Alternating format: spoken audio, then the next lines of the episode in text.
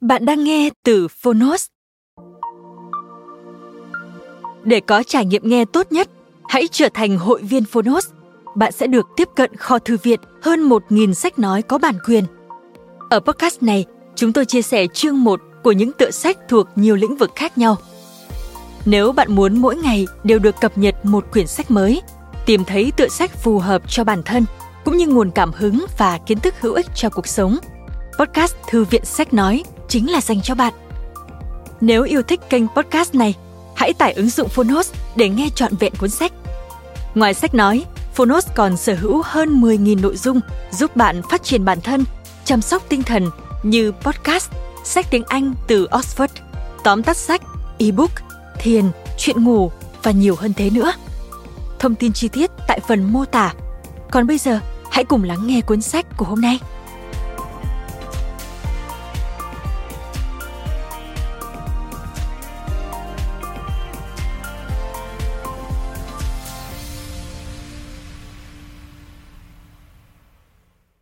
Bạn đang nghe từ Phonos. Một nửa của 13 là 8. Tác giả Jack Foster. Người dịch Nguyễn Huy Hải.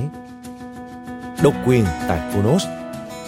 Phiên bản sách nói được chuyển thể từ sách in, theo hợp tác bản quyền giữa Phonos với công ty cổ phần sách Alpha.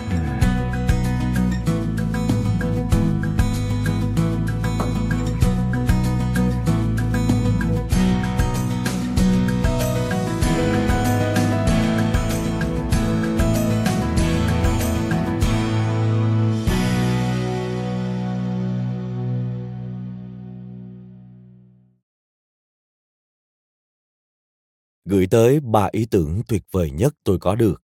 Nancy, vợ tôi, cùng các con trai tôi, Mark và Tim. Lời giới thiệu cho bạn tiếng Việt Albert Einstein nói, ý tưởng tuyệt vời nhất đến khi ông đang cào râu. Jack Foster đã viết như vậy trong cuốn sách Một nửa của 13 là 8. Nghe đến đây, bạn sẽ làm gì? Rất có thể bạn sẽ tạm dừng nghe sách và đi cào râu để thử xem liệu có ý tưởng nào nảy sinh không. Nhưng bạn sẽ không muốn bấm nút dừng thêm lần nào nữa bởi những gì Jack Foster viết trong cuốn sách này hết sức thú vị và lôi cuốn. Ít nhất một lần trong đời bạn từng băn khoăn, tại sao có người nghĩ được rất nhiều ý tưởng trong khi mình không thể nghĩ được gì và liệu có phải có những bí kíp, bí truyền độc nhất để có được tư duy sáng tạo hay không cuốn sách của jack foster trả lời những câu hỏi đó Jack Foster cho rằng lý do để trí sáng tạo của ta ngày càng hao mòn là do hầu hết chúng ta đều làm theo cách thức cũ và suy nghĩ theo lối mòn. Thực chất, bất kỳ ai, bất kể tuổi tác hay màu da nào, bất kể làm công việc gì, đều có thể sáng tạo nhiều ý tưởng hơn, nhanh hơn, dễ dàng hơn. Điều cốt yếu là ta phải nhận ra những lối tư duy, những phong cách sống vô ích cho sự sáng tạo để rồi phá bỏ chúng bằng các mèo nhỏ dễ thực hiện và những bài tập đầy hứng thú. Thông qua cách viết ngắn gọn, dễ hiểu và dí dỏm của Jack Foster, bạn sẽ biết cách đánh thức đứa trẻ trong tâm hồn bạn trở nên hài hước, vui vẻ hơn, xem lại cách tư duy, học cách hòa trộn các ý tưởng khác nhau và chiến thắng nỗi sợ bị từ chối. Chỉ mất một vài tiếng để nghe xong cuốn sách, nhưng bạn sẽ được lợi từ các lời khuyên của Foster cho đến hết cuộc đời. Chúng tôi xin trân trọng giới thiệu tới bạn cuốn sách nhỏ hữu ích này. Hà Nội, tháng 1 năm 2012, công ty cổ phần sách Alpha. Lời nói đầu Trong 7 năm, tôi tham gia giảng dạy một khóa học 16 tuần về quảng cáo tại Đại học Nam California. Khóa học được Hiệp hội Quảng cáo Hoa Kỳ tài trợ với mục đích đem lại cho lớp trẻ trong lĩnh vực quảng cáo cái nhìn tổng quan về nghề nghiệp họ đã lựa chọn. Trong khóa học có một người giảng về quản trị khách hàng, một người giảng về truyền thông và nghiên cứu thị trường, còn tôi giảng về quảng cáo. Tôi giảng về quảng cáo báo in và quảng cáo truyền hình, về thư chào hàng và quảng cáo ngoài trời, về cách tạo một tiêu đề hấp dẫn và một nội dung quảng cáo thuyết phục, cách sử dụng nhạc và giai điệu quảng cáo về quảng cáo hướng dẫn sử dụng sản phẩm và quảng cáo người thực việc thực, những lợi ích và lựa chọn loại hình quảng cáo cũng như khách hàng mục tiêu, thăm dò chất lượng quảng cáo, tiểu đề mục, chiến thuật và mùi nhữ, phiếu giảm giá và tờ bướm, cả về phân đoạn thị trường và nhiều chuyên mục khác. Vào cuối năm đầu tiên, tôi hỏi những người tốt nghiệp xem mình có bỏ qua điều gì trong quá trình giảng dạy không? Ý tưởng? Họ trả lời thầy đã dạy rằng quảng cáo báo in hay quảng cáo truyền hình đều nên xuất phát từ ý tưởng. Nhưng thầy chưa từng nói ý tưởng là gì và làm sao để có ý tưởng? Một người nói thêm. Ra vậy. Thế là trong 6 năm sau đó tôi cố gắng giảng về ý tưởng và làm sao để tìm ra ý tưởng. Không chỉ ý tưởng quảng cáo mà tất cả các loại ý tưởng. Xét cho cùng chỉ có một số ít học viên tôi dạy phụ trách việc tìm kiếm ý tưởng quảng cáo báo in và truyền hình đa số là phụ trách khách hàng, tổ chức sự kiện và nghiên cứu thị trường, chứ không phải người viết quảng cáo hay đạo diễn nghệ thuật. Nhưng tất cả bọn họ cũng như bạn và tất thể những người làm kinh doanh, viên chức nhà nước, người dạy học hay nội trợ.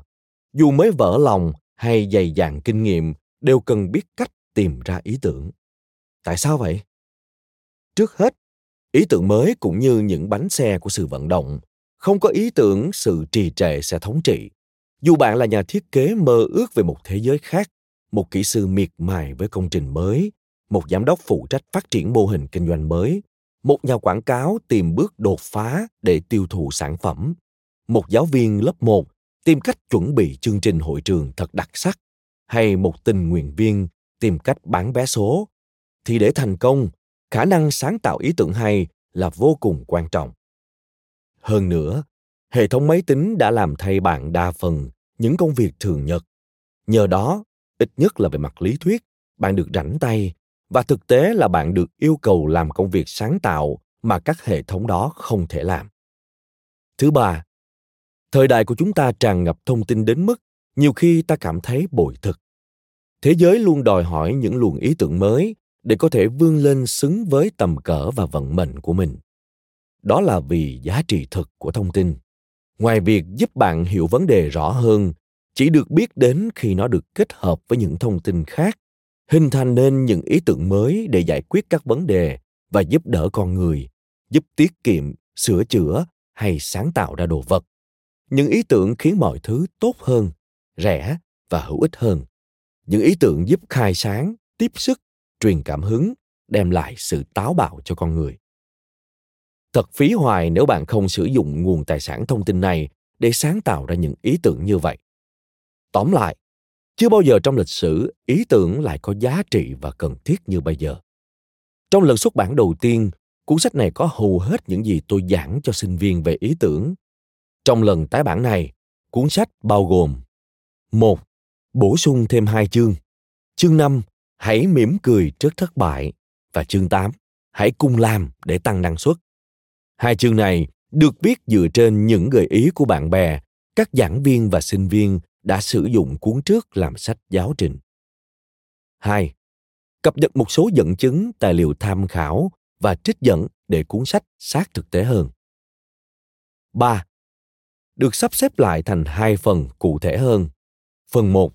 10 cách để rèn luyện tinh thần, dọn đường cho ý tưởng. Và phần 2. Phương pháp sáng tạo ý tưởng qua 5 bước. Lời giới thiệu. Ý tưởng là gì? Tôi biết đáp án. Đáp án nằm trong trái tim của cả nhân loại. Sao cơ? Đáp án là 12 vậy chắc tôi vào nhầm tòa nhà. Theo Charles Joe. Tôi thấy hài lòng vì đã có thể trả lời ngay, và tôi xin trả lời là, tôi không biết. Theo Mark Twain nếu tình yêu là đáp án thì liệu anh có thể làm ơn nhắc lại câu hỏi được không? Tell Lily Tomlin. Trước khi biết cách tìm ra ý tưởng, chúng ta phải bàn xem ý tưởng là gì. Vì khó có thể tìm kiếm được gì nếu ta không biết về thứ mình tìm kiếm. Vấn đề duy nhất là bạn định nghĩa ý tưởng thế nào. Nhà thơ, học giả người Anh A.E. Housman nói, tôi không thể định nghĩa về thơ giỏi hơn việc một chú chó săn phát hiện ra con mồi nhưng cả hai chúng tôi có thể nhận ra đối tượng nhờ những cảm nhận của mình. Sắc đẹp cũng giống vậy. Những thứ như tình yêu hay chất lượng cũng thế. Và tất nhiên, ý tưởng cũng vậy. Khi ý tưởng hiện ra trước mắt, ta biết ngay được, cảm nhận ngay được. Có gì đó bên trong giúp ta nhận ra được, đó là ý tưởng. Nhưng cứ thử định nghĩa một ý tưởng xem. Tra trong cả trong từ điển bạn sẽ thấy đủ kiểu định nghĩa như ý tưởng là thứ tồn tại tiềm tàng hoặc thực sự trong suy nghĩ như một sản phẩm của hoạt động trí óc giống như kiến thức hay tư duy. Rồi thì phạm trù cao nhất sản phẩm hoàn thiện cuối cùng của lý luận. Cho đến một thực thể siêu việt là kiểu mẫu thực sự của những khiếm khuyết còn tồn tại. Những định nghĩa này cũng giúp ích nhiều cho bạn. Nhà khoa học mỹ marvin minsky khẳng định rõ ràng khó khăn của việc định nghĩa ý tưởng trong cuốn sách The Society of Mind, tạm dịch xã hội tư tưởng. Chỉ trong toán học hay logic, định nghĩa mới lột tả được hoàn toàn khái niệm. Anh có thể biết con hổ mà không cần định nghĩa nó. Anh cũng có thể đưa ra định nghĩa về con hổ, dù anh chỉ mới biết về nó. Tuy nhiên, nếu bạn đưa ra được định nghĩa, bạn sẽ hiểu sát hơn về sự vật đó.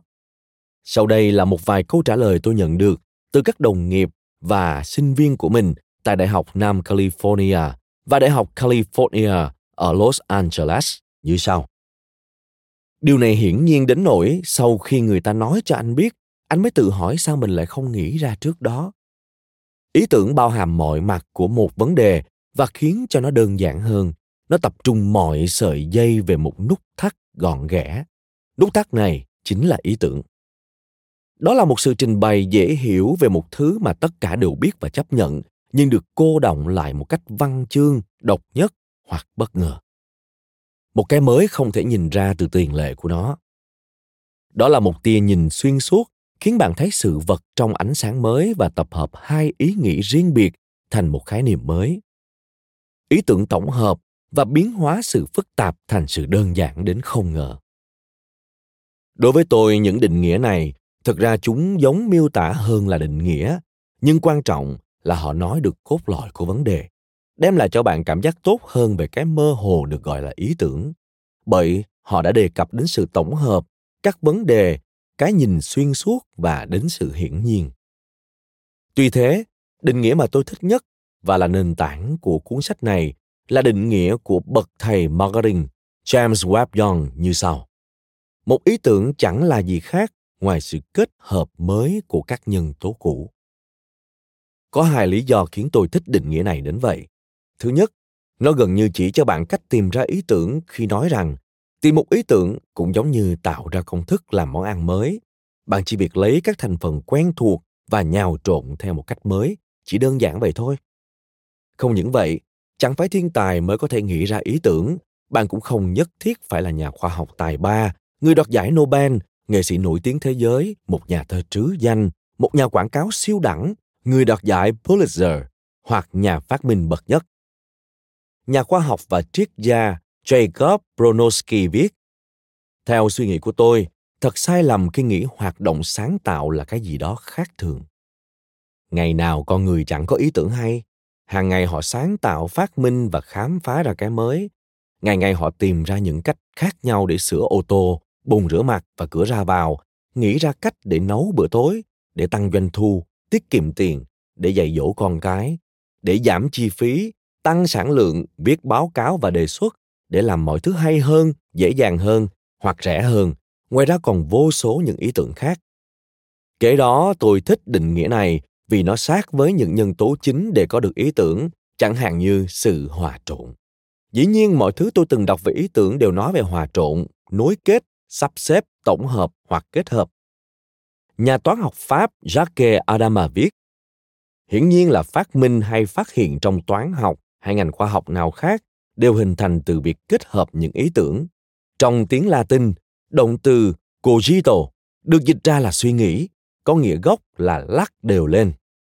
Thánh Saint Augustine cũng nhận ra điều đó và quan sát thấy rằng intelligio có nghĩa là lựa chọn trong số đó.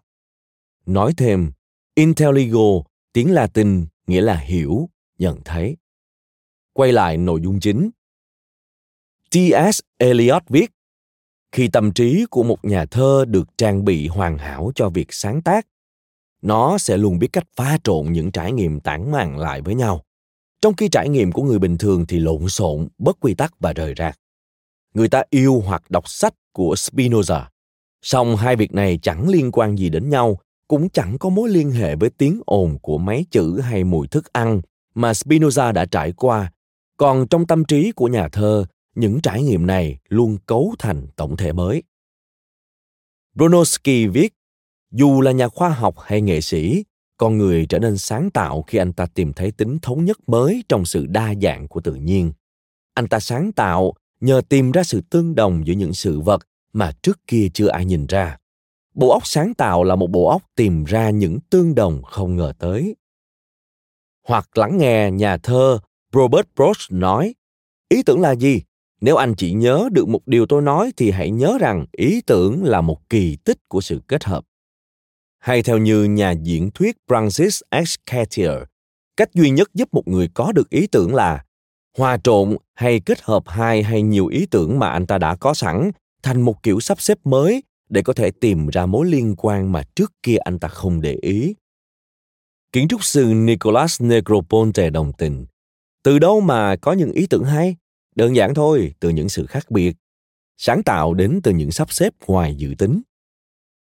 Riêng tác giả người Hungary Arthur Koestler còn viết hẳn một cuốn sách The Art of Creation, tạm dịch hành vi sáng tạo, dựa trên luận điểm cho rằng cái gốc sáng tạo không có nghĩa là tạo ra hay khởi đầu một hệ thống ý tưởng từ số không, mà là từ sự phối hợp giữa những hệ tư tưởng sẵn có bằng quá trình nhân giống chéo. Koestler gọi quá trình này là song hợp.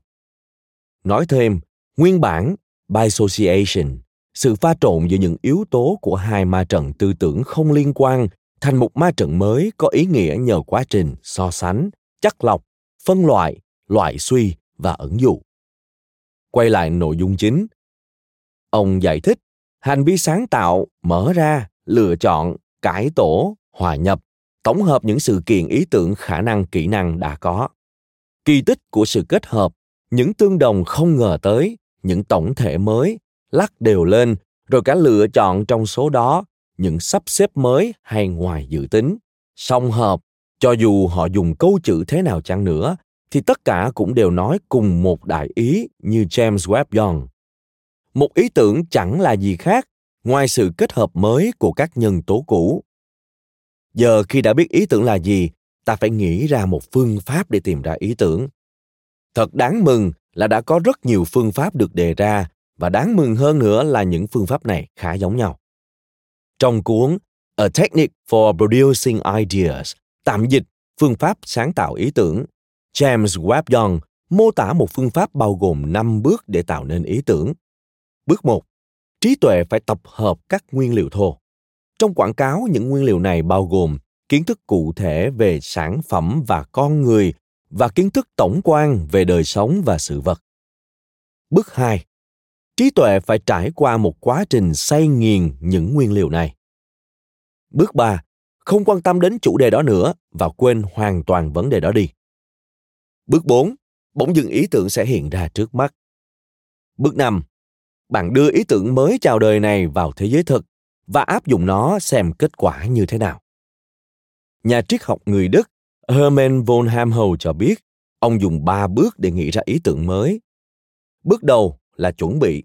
Ông ra soát vấn đề từ mọi hướng trong suốt giai đoạn này, tức là bước 2 trong phương pháp của John. Bước 2 là ấp ủ ông không hề có ý thức suy nghĩ về vấn đề, tương ứng với bước 3 trong phương pháp của John.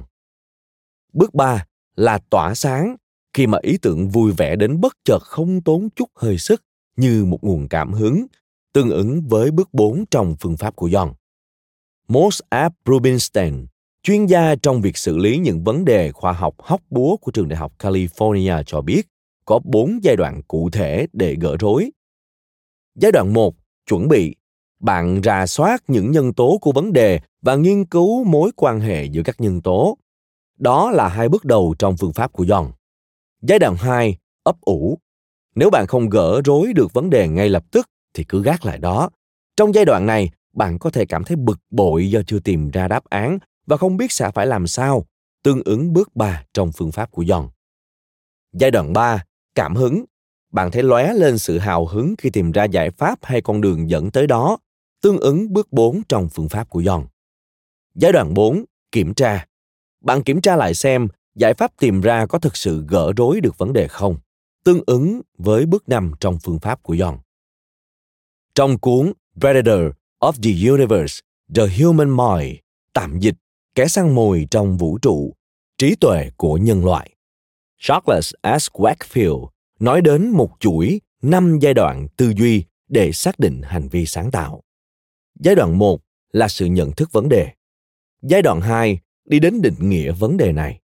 Giai đoạn 3 tiến đến trạng thái bảo hòa với vấn đề và dữ kiện xung quanh, tương ứng hai bước đầu trong phương pháp của John. Giai đoạn 4 tiến tới thời kỳ ấp ủ ý tưởng và tĩnh lặng, tương ứng bước 3 trong phương pháp của John. Giai đoạn 5, sự bùng nổ, cái nhìn xuyên suốt tư tưởng, bước nhảy vọt qua cả logic, vượt trên cả những bước giải pháp thông thường. Bước 4 trong phương pháp của John. Thế nhưng, cho dù họ thống nhất chung với nhau về những bước cần thiết để có được ý tưởng, không ai nói đến những điều kiện cần có để thực hiện những bước này và nếu không hội tụ đủ tiêu chuẩn thì cho dù bạn có biết những thao tác bạn cũng chẳng làm được gì hết bạn sẽ không thể tìm được những ý tưởng mà lẽ ra chúng ở trong tầm tay của mình vì nói cho người ta biết làm sao để có được ý tưởng cũng giống như nói cho trẻ học vỡ lòng giải phương trình x cộng 9 bằng 2x cộng 4 hay chỉ cách cho người có đôi chân yếu nhảy cao. Bạn phải biết về đại số thì mới có thể giải được phương trình và bạn phải có đôi chân khỏe thì mới có thể nhảy cao. Do vậy bạn cần rèn luyện tư duy thì mới có thể tìm ra ý tưởng. 10 chương đầu thuộc phần 1 của cuốn sách. Những chương này nói về 10 cách để rèn luyện tinh thần, dọn đường cho ý tưởng. Bạn có thể nghe các chương theo bất kỳ thứ tự nào. Một, Hãy vui đùa. Hai, Hãy biến mình thành một đứa trẻ. Ba, Hãy trở nên có duyên sáng tạo. Bốn, Hình dung về thành công.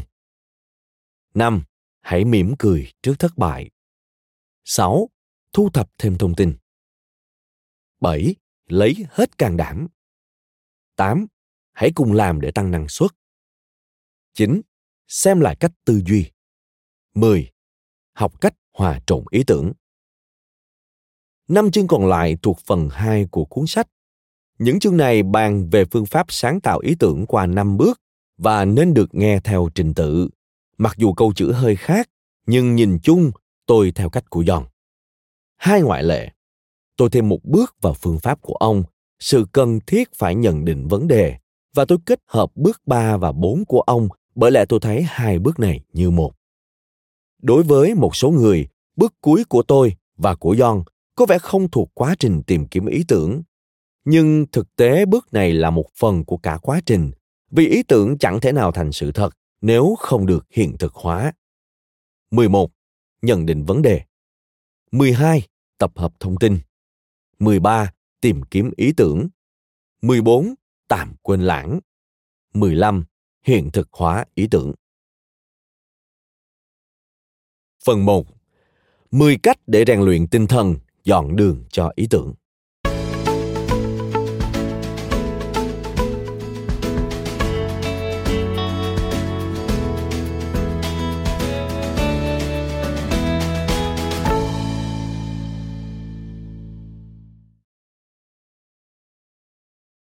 Chương 1. Hãy vui đùa.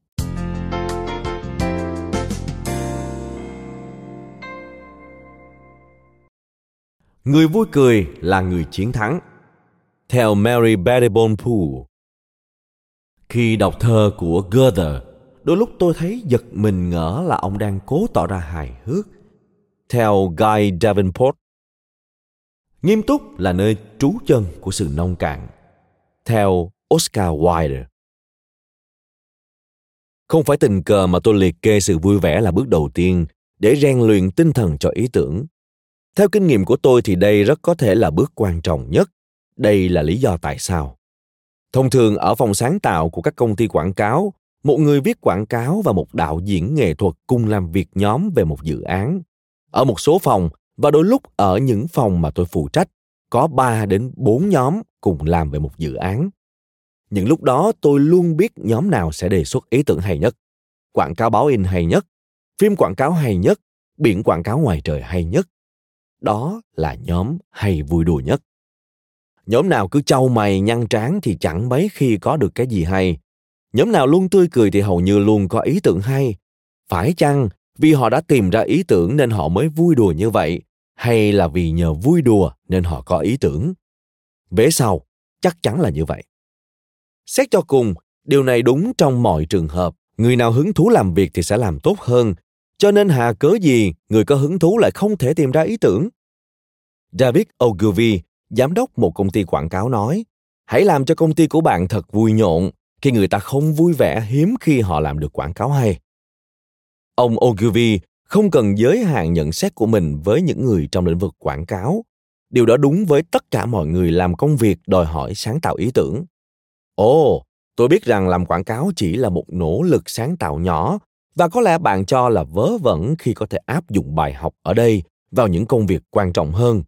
Nhưng ở các lĩnh vực khác, họ cũng đồng tình về một môi trường làm việc vui vẻ. Nhà diễn thuyết nổi tiếng người mỹ roger vonage từng nói, nhu cầu có thể là mẹ đẻ của phát minh, nhưng vui chơi lại là cha đẻ của nó. Nhà thơ và nhà triết học Beau Vevey nói, người nghiêm nghị ít có ý tưởng, người hay có ý tưởng thì chẳng bao giờ nghiêm nghị cả. Isaac Asimov, tác giả và là nhà hóa sinh nói, cụm từ hấp dẫn nhất trong khoa học để báo tin về khám phá mới không phải là Eureka, tôi tìm ra rồi, mà là thật hài hước. Chính thế, chẳng có gì ngạc nhiên khi hài hước và mọi hình thức sáng tạo là bạn nối khố của nhau. Suy cho cùng, như nhà báo Arthur Koestler đã chỉ ra, cái gốc của hài hước cũng là cái gốc của sáng tạo. Sự kết hợp tình cờ của những thành phần khác biệt để tạo ra một tổng thể mới có ý nghĩa. Bước rẽ trái bất ngờ khi bạn cứ nghĩ phải đi đường thẳng. Sự song hợp như là cô Esler đặt tên, hai hệ quy chiếu chập lại với nhau. Hãy lắng nghe đoạn hội thoại sau đây với sự hài hước để xem nó như thế nào. Woody allen hỏi, sao tôi có thể tin vào chúa cơ chứ? Khi mới tuần trước thôi, lưỡi tôi bị dính vào trục quay của máy đánh chữ điện tử. Damon Dunion nói, chiến thắng chưa chắc đã thuộc về người nào nhanh hơn hay khỏe hơn, nhưng khi đánh cược thì phải đặt vào họ.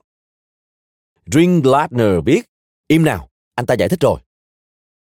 Trong mọi trường hợp suy nghĩ của bạn đang theo một hướng rồi bất chợt bị chuyển sang hướng khác và kỳ diệu thay, hướng đi mới mẻ không định trước này là hoàn toàn hợp lý.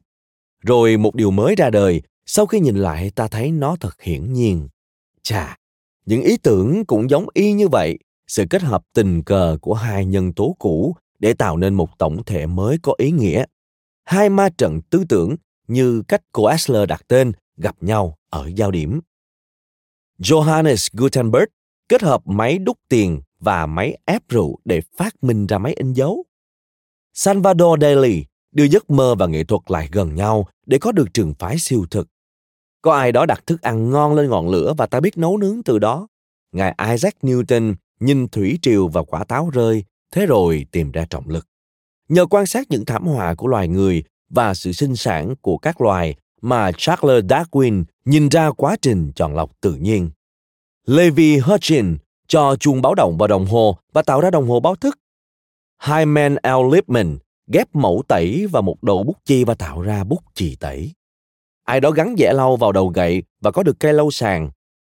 Một lần tôi đi phỏng vấn xin việc ở một công ty quảng cáo ở Chicago. Khi đến nơi, tôi nhận ra ngay đó là môi trường làm việc tốt, nơi ý tưởng bay bổng khắp nơi. Lúc ra khỏi thang máy, tôi nhìn thấy một biển hiệu gắn nghiêm chỉnh trên tường. Biển hiệu ghi như sau. Trong trường hợp khẩn cấp, một, Lấy áo choàng. hai, Đừng quên mũ. ba, Bỏ những ưu tư lại sau cánh cửa 4. Bước về đầu phố nơi ánh nắng chan hòa.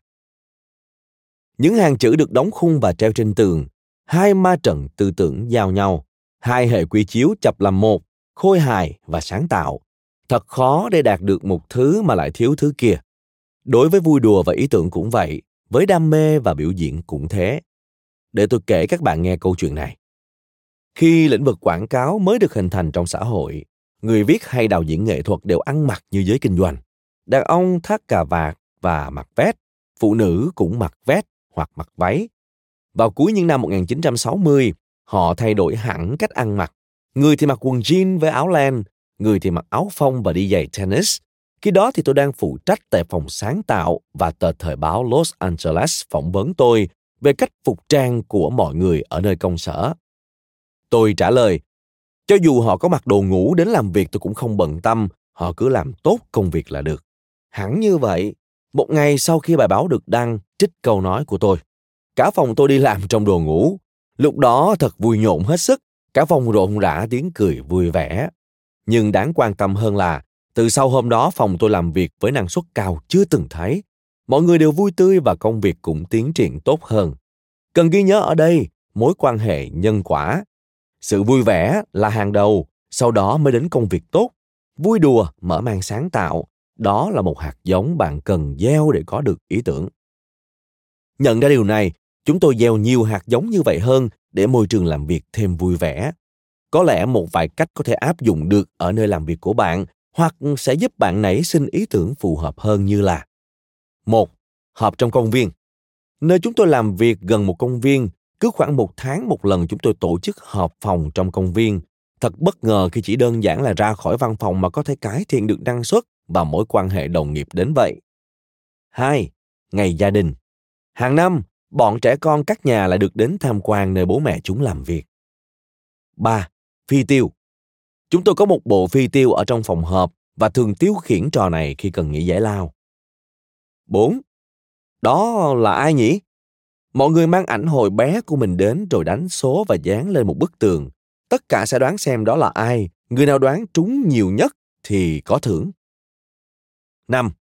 Bé nào dễ thương, bé nào giản dị. Tương tự như trên, có điều tất cả mọi người chọn ra đứa trẻ nào trong ảnh dễ thương nhất và bé nào trong giản dị nhất, tất nhiên là có thưởng. 6. Hội chợ thủ công mỹ nghệ mọi người bán hoặc chỉ trưng bày những đồ vật do họ hoặc người thân trong nhà tự làm. 7. Khúc cung cầu dọc hành lang. Trong giờ nghỉ trưa, chúng tôi thường chơi khúc cung cầu ở hành lang với gậy đánh thật và giấy vo viên thầy trò trái cầu. 8. Tác phẩm nghệ thuật của con trẻ. Các ông bố bà mẹ mang những sản phẩm nghệ thuật của con mình đến, dán tên và treo ở sảnh. 9. Thịt hầm cay. Các đầu bếp của phòng mang tới những nồi thịt hầm cay, mọi người nếm thử và chọn ra người nấu ngon nhất. 10. Ngày ăn diện. Thỉnh thoảng tất cả lại cùng chứng diện khi đi làm. 11. Ăn chung. Mỗi người mang một món đến và tất cả cùng ngồi ăn trưa ngoài hành lang với nhau. Jerry Greenfield của hãng kem Ben Jerry nói, nếu không phải để vui vẻ thì sao phải làm thế? Tom J. Peters đồng tình. Ông viết, Tiền đề số một trong kinh doanh là không được tẻ nhạt hay vô vị. Công việc phải vui vẻ. Nếu làm việc mà không thấy vui thì anh đang phí phạm đời mình. Vậy đừng lãng phí cuộc đời mà hãy vui chơi đi.